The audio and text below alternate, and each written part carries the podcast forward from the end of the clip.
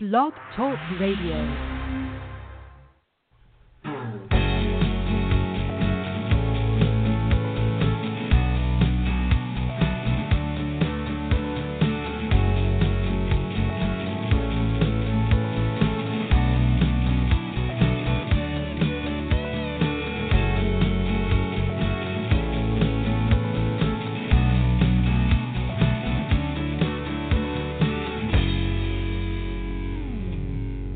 Evening and welcome to Mets 360 here on Blog Talk Radio. I'm your host, Brian Joura, and I'm very pleased to uh, introduce uh, tonight's guest. He's uh, MLB historian, uh, best selling author, award winning researcher, a man of many hats, uh, Mr. John Thorn. John, thanks for joining us tonight. My pleasure to be with you, Brian. All right, well, obviously, the first question what, what are the job duties for MLB historian? It's other duties as assigned. I mean, when you when you get this position, and I'm only the second one to have it after Jerome Holtzman, you are attached to the public relations department in the office of the commissioner because they've got to file you someplace. But you wind up working with everybody, from marketing to legal to public relations to the commissioner himself. Now, you mentioned uh, your predecessor, Jerome Holtzman, and I think most people know him because uh, of his work uh, introducing the the state the save statistic. And one of the ways uh, for me that the game has gotten worse since I started watching it is now that managers manage with the save statistic in mind. And I want to know: Do you think the advantages of the of the save statistic outweigh the cons? Uh, no, I think the save is a corrupted statistic. It was necessary when Jerome proposed it in 1959, 1960. Uh, he was uh, reporting, I think, for the Tribune at that time, maybe the Sun Times, but I think it was the Tribune. And uh, there were a couple of Chicago relievers, uh, Don Elston in particular, and uh, Bill Henry, the lefty, who uh, were doing a terrific job for the Cubs, and there was no way to measure their accomplishments, so they would get beat up in salary negotiations at the end of the year. So Jerome proposed the idea of the save in order to help relievers uh, get their due at the salary table. Now, we've heard so much about kill the win, but I mean, I think that the the the game itself would be better if we killed the save. Is now in in your mind, is there anything that could be done to to maybe make the uh, the save statistic uh, I don't know a little bit better for 21st century baseball? I don't know. I mean, you know, the, the the once the middle reliever became more important and the setup man became more important, we got the holds. So now we've got the holds, and you can have more than one of those in a game, but you can't have more than one save but the save was corrupted from the beginning because you could throw three innings in a 19 to 2 game and by concluding that uh, that debacle you would get a save now um in the Mets case, they have a pitcher, Jeurys Familia, who I think got 55 saves two years ago, and everybody thought he was terrific. I thought he was uh, like Mitch Williams, just just a, in an accident waiting to happen. It was, he was always one pitch away from disaster. So there are saves and there are saves. And uh, I, I'm with Brian Kenny actually on the idea that the starting pitcher is uh, going to go the way of the dodo. Well, um, I know that we will uh, talk about that uh, more in just a few minutes, but uh, before we get off the, the subject on, on your official job title of, of MLB historian, one thing that I'm aware of is that you did research that found a reference to baseball in Pittsfield, Massachusetts, going all the way back to 1791. And um, I forget the, the time that you discovered that. It was the, the early 2000s. And is, yeah, is it was, two, it was 2003, and we held a press conference in Pittsfield in May of 2004, and it was a pretty dramatic outcome, and it was reported internationally. And I was doing uh, interviews in the middle of the night in my undershorts with Japanese radio. so um, the entire world cares briefly about a new way of looking at baseball, particularly looking at baseball as one of a number of bat and ball games that have been played all around the world since time immemorial. Now, um, what I want to know is is that Pittsfield is that still the earliest reference that we have to baseball in this country?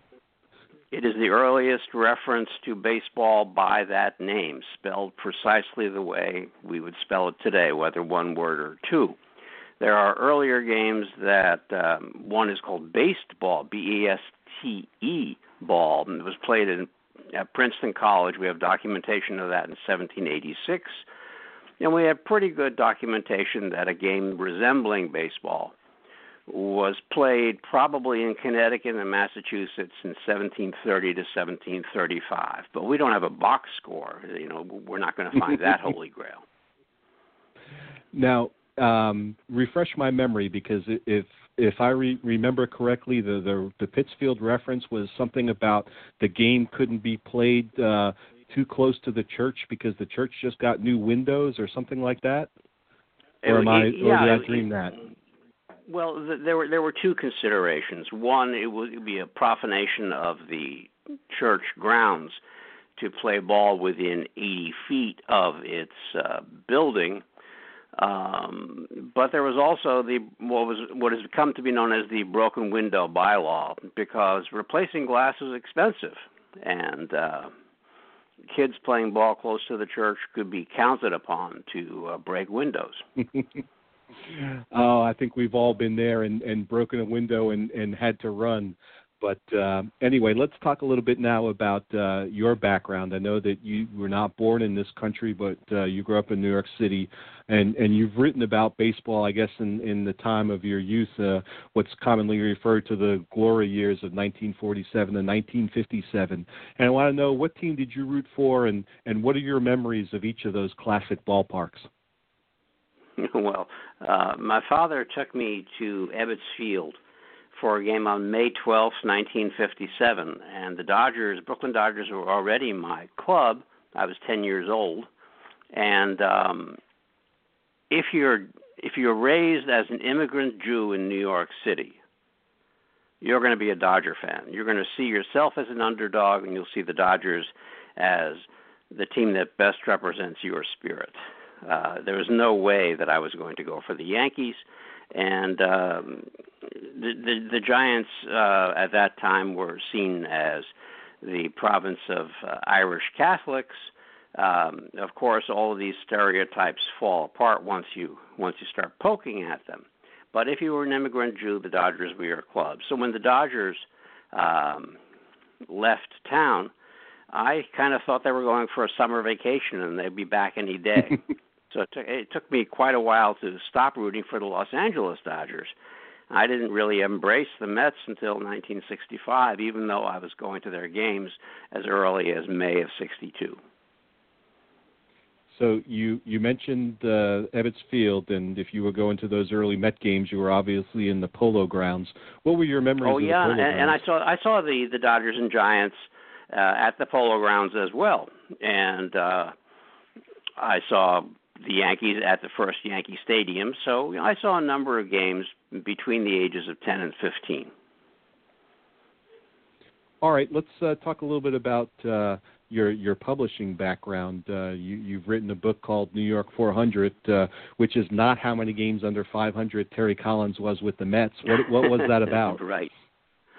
Well, it's a history of it's a pictorial history of New York City, and I pr- I produced that book uh, in conjunction with the Museum of the City of New York, for whom I was a consultant for the better part of a decade, because New York City history is my secret passion. I, I write about New York City every now and then just uh, to get away from baseball for a minute or two.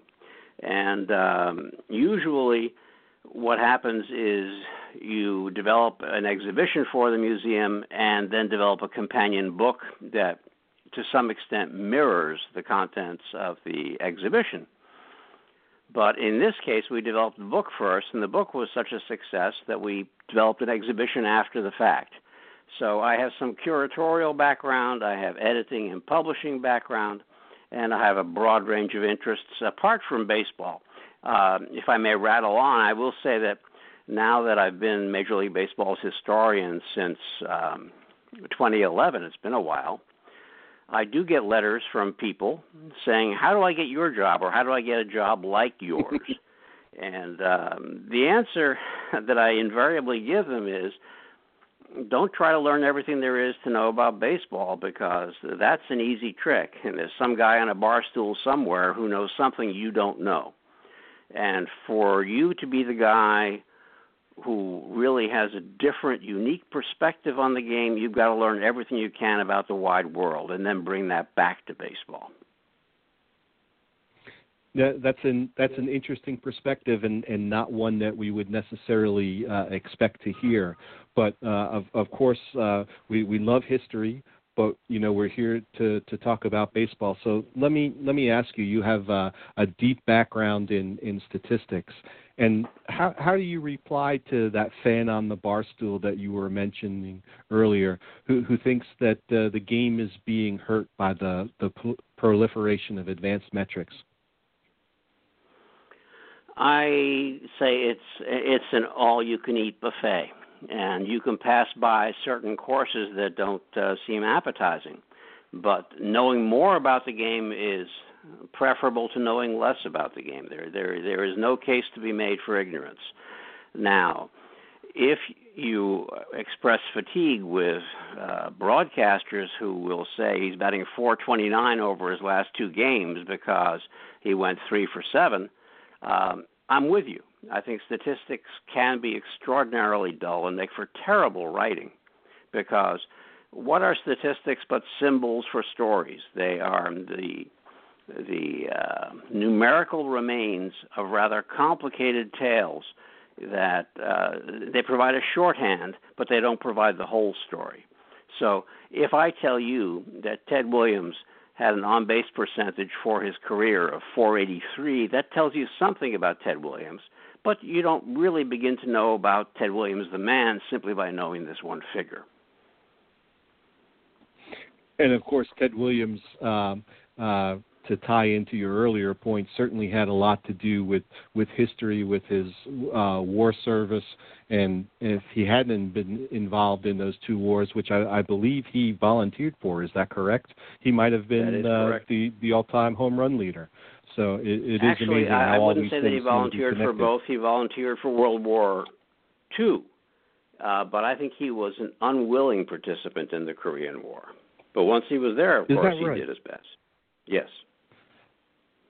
All right. Well, um, speaking of statistics, one of one of the things that I think that even the the common fan, even if he isn't up to date on on stats, has noticed the explosion in the the amount of home runs hit over the last two and a half years.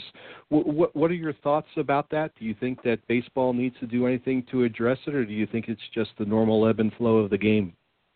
Well, there's an ebb and flow factor for sure. If you compare the number of home runs hit in 2017 to the number hit in 2016, you may find that appalling. But if you compare it to the number of home runs hit in, say, 2001 or 2002, the the leap is not so dramatic. The the number of home runs is not the product of a juiced ball, in my estimation, but rather the product of defensive shifts, which make hitting the ball on the ground um, or on the line much more perilous to one's batting average and team run production. So everyone's adjusted their swing slightly. And in going for the long ball, there's a corollary of a strikeout, which is less onerous, less disgraceful than it was once considered to be. The problem with more home runs is that we have fewer balls put into play. Historically, whenever the number of strikeouts have gone up in a league year to year, that's been matched by rising bases on balls totals. But pitching is so great now that strikeouts are going up, bases on balls are going down, but you're getting fewer balls put into play. The three true outcomes uh, theory of uh, modern baseball can make for a dull ball game.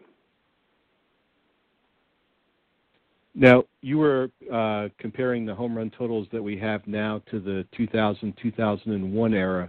And I think that if you ask most people who were following the game in that time, they would refer to that as the either the silly ball or the, the steroids era. And you also said that you don't think that it's necessarily the product of a juiced ball.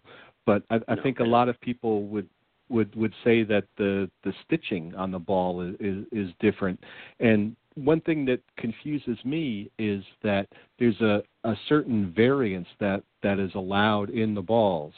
And Major League Baseball always says that the balls are, are manufactured to the standard, but why isn't the standard uh, more closely uh, regulated? I think it's a human activity. Uh, these the baseballs are not entirely uh, manufactured by machines. There are actual people doing the stitching, and what Major League Baseball looks for is a standard of what they call the coefficient of resilience, or resiliency, I believe it's sometimes phrased. And as long as the uh, bounce to the ounce factor is held within check, within reasonable parameters, the, the the balls are regarded as being basically the same as they were in previous years. You you will have variance in lot to lot, in ball to ball, and year to year, but I believe that these differences are tolerable. They're tolerable from a manufacturing standpoint. They're tolerable from a uh, effect on play standpoint, and tolerable aesthetically. He's John, and I'm Brian, and you're listening to Mets 360 here on Blog Talk Radio. We're in the middle of a discussion about the uh, the home run explosion of the past two and a half years, and, and one of the things that John just noted is that uh, strikeouts have gone up as well, which is usually considered a, a cost of doing business when when you're hitting the long ball. Now, you, you made reference to the fact that it's not shameful as it, it used to be. It doesn't look down as much as, as it as it once was. Why, why do you think that, that strikeouts at one point had the stigma that they did? Um, in, if you put the ball in play, many good things could happen, including reaching on an error. And um, the odd thing is that with all the variation in number of hits, the the death of the triple long, decades ago, the decline in the number of doubles as opposed to home runs. You, we have all these variations, and yet the number of runs scored per game is more or less constant over the last hundred years or so. And that's because errors have been reduced to a minimum. It's a it's a rare sight. The number of unearned the percentage of unearned runs, say in 1910, 1915, might have been as high as uh, 8 or 10 percent. Now it's what less than less than one percent. Um, we uh, in science, what you try to do is um, reduce reduce variables, reduce unpredictables, reduce risk, and this is the same in manufacturing. But as you eliminate some of the appealing fallibilities of of our race, uh, the game can be a bit mechanized and predictable. So, um, oddly, Joe Maddon, the uh, manager of the Cubs, in this past year employed fewer defense, fewer infield shifts than any other club. Yet he was the pioneer of infield shifting with Tampa Bay. So I think a lot of this is cyclical, and um, fo- people will focus on length of game as a real problem for baseball. It is a minor problem. Pace of game is a huge problem.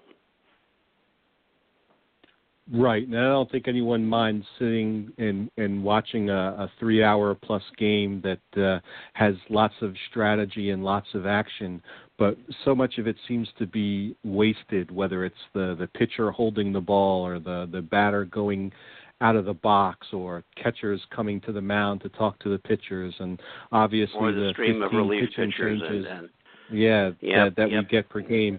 And and you hear people wanting to wanting to address those, and I, and I think that that's uh, it, at least on the surface a noble idea, but I'm not sure if if it's the right thing to do.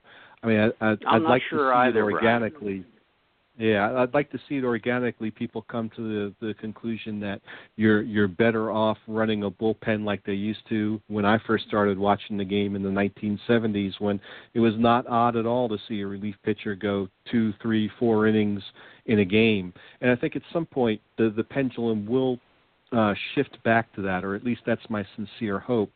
But but what about some of those other ones? Where where do you stand on the idea of a uh, of a pitch clock or the umpires forcing the batters to stay in the box like they allegedly did a few years ago?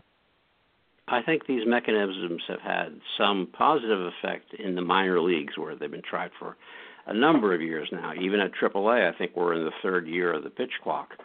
Um, it will take a while for it to have an impact at the major league level but the thing to consider is that as new players come into the majors, they will have experienced the pitch clock in the minors.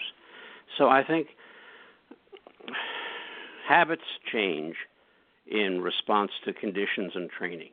So I think the next generation of players, even five years from now, the, the newer players will will come to the big leagues um, with a tendency to play a little quicker.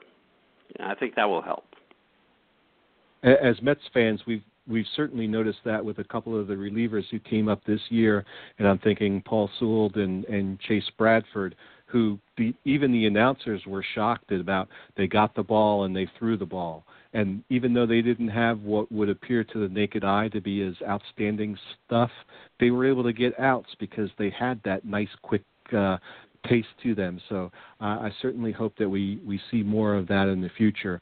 But you, you brought up the minor leagues. Uh, that brings to mind another question that I wanted to ask you, and, and that's that the Mets they just announced that they're going to purchase their AAA farm club next season, yep. and there's only a couple of teams that own their their top affiliate, and it, it just seems odd to me that these owners of major league clubs who are fabulously wealthy individuals and they put themselves at the mercy of these these other these minor league owners like what every two every four years they have to renew their affiliation. And it just seems like a, a an easy thing for a team to exploit.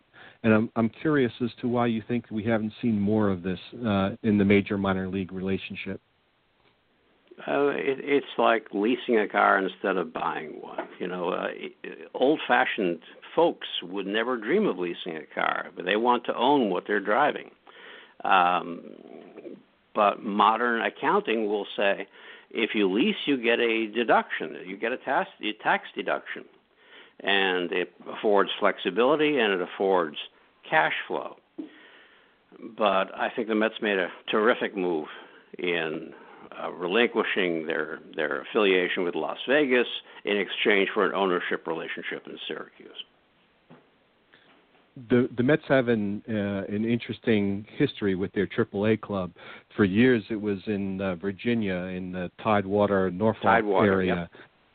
Right, and then the the the current owners did something to annoy the the Tidewater owners, and they essentially got kicked out. And then because of the the affiliation shuffle, they were they were left in New Orleans and they thought New Orleans yes. was bad, so they left there as quickly as they could. then they went to Buffalo, and then again they did something to annoy the owners of Buffalo, and Buffalo kicked them out, and that's how they ended up in Vegas. That was the the last chair in that game of musical chairs, and and of course Vegas you know, is a ridiculous spot for AAA because if you need a, a uh, replacement player on an overnight basis, you're forcing somebody to fly all night and then get into a game in the afternoon having had no sleep. There's there's the travel issue and and there's also the condition of the field and and supposedly yep. because of the the weather conditions out there the the the infield has been compared to concrete and the uh, mm-hmm. outfield is is not very much better so i mean i guess that brings me back to my original point why would any owner of an MLB club regardless if they were on the East Coast or West Coast, why would they have their top affiliate play in play in a city that, or in a ballpark, or in a, in a region that was not suitable? Uh, it, it doesn't. Uh, it, it, it, it's uh, uh, was it it's, uh, it's penny like wise and pound it, foolish? Yes, absolutely. But it's, it, there is a fashion to things. And baseball is not immune to fashion any more than Seventh Avenue is. So if you wear a, a mini skirt today, you would th- you would be thought to look ridiculous. If you if you wore a floor length yes. skirt, yes, with your legs particularly. But you, you you get what I'm saying that that there oh, is a there's a trend factor, and it's herd mentality. It doesn't make sense, even after you've allowed the accountants to tell you why you should do it. One thing that I found that was very interesting was that the Mets used to own their AAA uh, club back when it was uh, in Jacksonville, and I think the the actual origin of that club is it's the one that used to be in Cuba and then moved to Jacksonville, Florida, and then the Mets moved it to Virginia and then sold it in in the early 90s. So to to me that was real interesting the, the history of of their club and and perhaps back back then in the uh, the 60s and early 70s and it was fashionable for the for the teams to own their clubs. I'm I'm not sure how that plays out. Uh, you certainly know a great deal more about this than I do. Uh, I think the the Jacksonville connection to Cuba and the Havana Sugar Kings may indeed be correct, but I'm, I'm foraging in the deep recesses of my memory now. All right. Well, um, let, us get to the front of your memory then. Uh, we have a segment on the show where each week we make a crazy prediction. I'm going to give you mine, and I'm going to ask you to, to comment on it, whether or not you think that it's crazy, and then I'm going to ask you for one of yours. Okay? Go ahead. Mine is that uh, here recently we've seen a decline in the innings from starters, and and you even mentioned earlier that you thought that the starting pitcher may have been going the way of the dodo, but I, I think we're we're going to see uh, a, a change in that trend, and I think we're going to see more pitchers log 200 innings in 2018 than we did uh, here in 2017. So what do you think? How crazy is that? Reasonably crazy. Um, what you're what you're banking on uh, the difference between one year and the next year um, can be explained by any number of factors. Uh, 200 innings pitched for a starter these days is rather a lot, and uh, a horse like uh, Sabathia, who's uh, you know who did such a splendid job opening for the Yankees in Game Five of the uh, division series, um, he may be looking for a new contract because he's a workhorse and maybe somebody needs that kind of thing. But I believe the trend is opposite, and that you're going to have six relief pitchers with a 100 innings or more on a staff. Well, I would love to see a relief pitcher with uh, with a hundred innings pitched. Do Do you recall? Did we have one of those this year? Uh, I can't say. Don't know. Yeah, uh, certainly we didn't have one on the Mets. Let's put it that way. Well, first off, I'd like to thank you for saying that my prediction was crazy because each week I try to make a crazy prediction, and my guests always say, "Well, I can see that happening. That doesn't seem crazy to me." So, I and, can't and see. then I can't of them see ever this turn, one happening. And and none of my predictions ever turn out to be true. So you know, right, I, well, I certainly Brian, feel I like I'm I, being I must crazy. win the Cupid doll for. I must win the Cupid doll for. Uh, All right, you're for up. Pointing out prediction? that, that that that this emperor has no clothes. has no clothes. Thank you. so, what's your crazy prediction? My crazy prediction is not to have a prediction because, as a historian, I'm not in the prediction business. My crystal ball only works in reverse. And sometimes I can find things that run absolutely counter to what everybody else thinks. And as with Pittsfield in 2004, it transforms the way other, other people talk about baseball. So even a truism, whether it's Abner Doubleday or the Knickerbocker Baseball Club, by digging into the past, you know, my prediction will be that we will learn something about baseball's past, something about baseball in the 19th century or even the 18th century, that will change the way we converse about the game today. Well, I, I like the prediction. I, I can't say whether or not it's crazy, but I, I like it, and I like to think that there's there's a ton of stuff out there about the early origins of the game that that we don't know about now.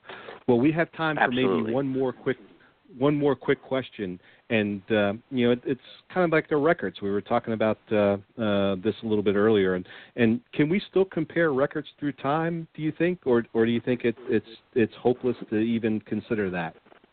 It's not hopeless. Uh, it's an interesting exercise. Uh, you can't compare raw numbers. You can't compare Willie Keeler's 336 in 1897, and I'm making that one up, to Lyman Bostock's 336 in 1977, uh, and I'm make, maybe making that one up too. The numbers don't mean the same thing. So that's why we employed relative averages. This was an early sabermetric tool, and uh, you can measure dominance over one's peers over the course of a year or over the course of a player's career, and then take that level of dominance, which which which works out beautifully with say uh, uh, on base plus slugging, and uh, then on base plus slugging plus is normalized to league average. So if you find uh, here here's here's the classic example. Bill Terry hit 401 in 1930 and it's the last time anybody in the National League hit for that high an average, and, it gave a pass to Terry to walk right into the Hall of Fame. In 1968, Carl Yastrzemski led the American League with a batting average of 301, which was widely seen as a disgrace for Yastrzemski and a disgrace for the league. But the league's batting average in 1968 was 230, and the and league's bat, National League's batting average in 1930 was 303. So Bill Terry exceeded his league average with a 401 by 32.5%. Carl Yastrzemski exceeded his league average by 32.5%. Wow. Absolutely equivalent accomplishments, yet 100 points difference in raw numbers. Yeah, I think the the classic example uh, following up on the Yastrzemski thing is uh, Mantle retired after the '68 season because he he thought he was no longer uh, uh, a top player, but his his OPS was uh, what a top ten figure yeah, for like, league. Still like 130, right? Yeah, it was incredible. Well, uh, speaking of incredible, that's what this half hour has been with MLB historian John Thorn. John, thank you so much for, for dropping by the podcast, and and uh, uh, I I hope you had a good time, and, and I hope you'll consider maybe being a guest sometime again in the future. It'll be my pleasure, Brian. Thank you. Thank you so much, and uh, thank you for listening. And please join us again next Wednesday night, uh, again at 11 p.m. Eastern Time. Good night, everyone, and goodbye.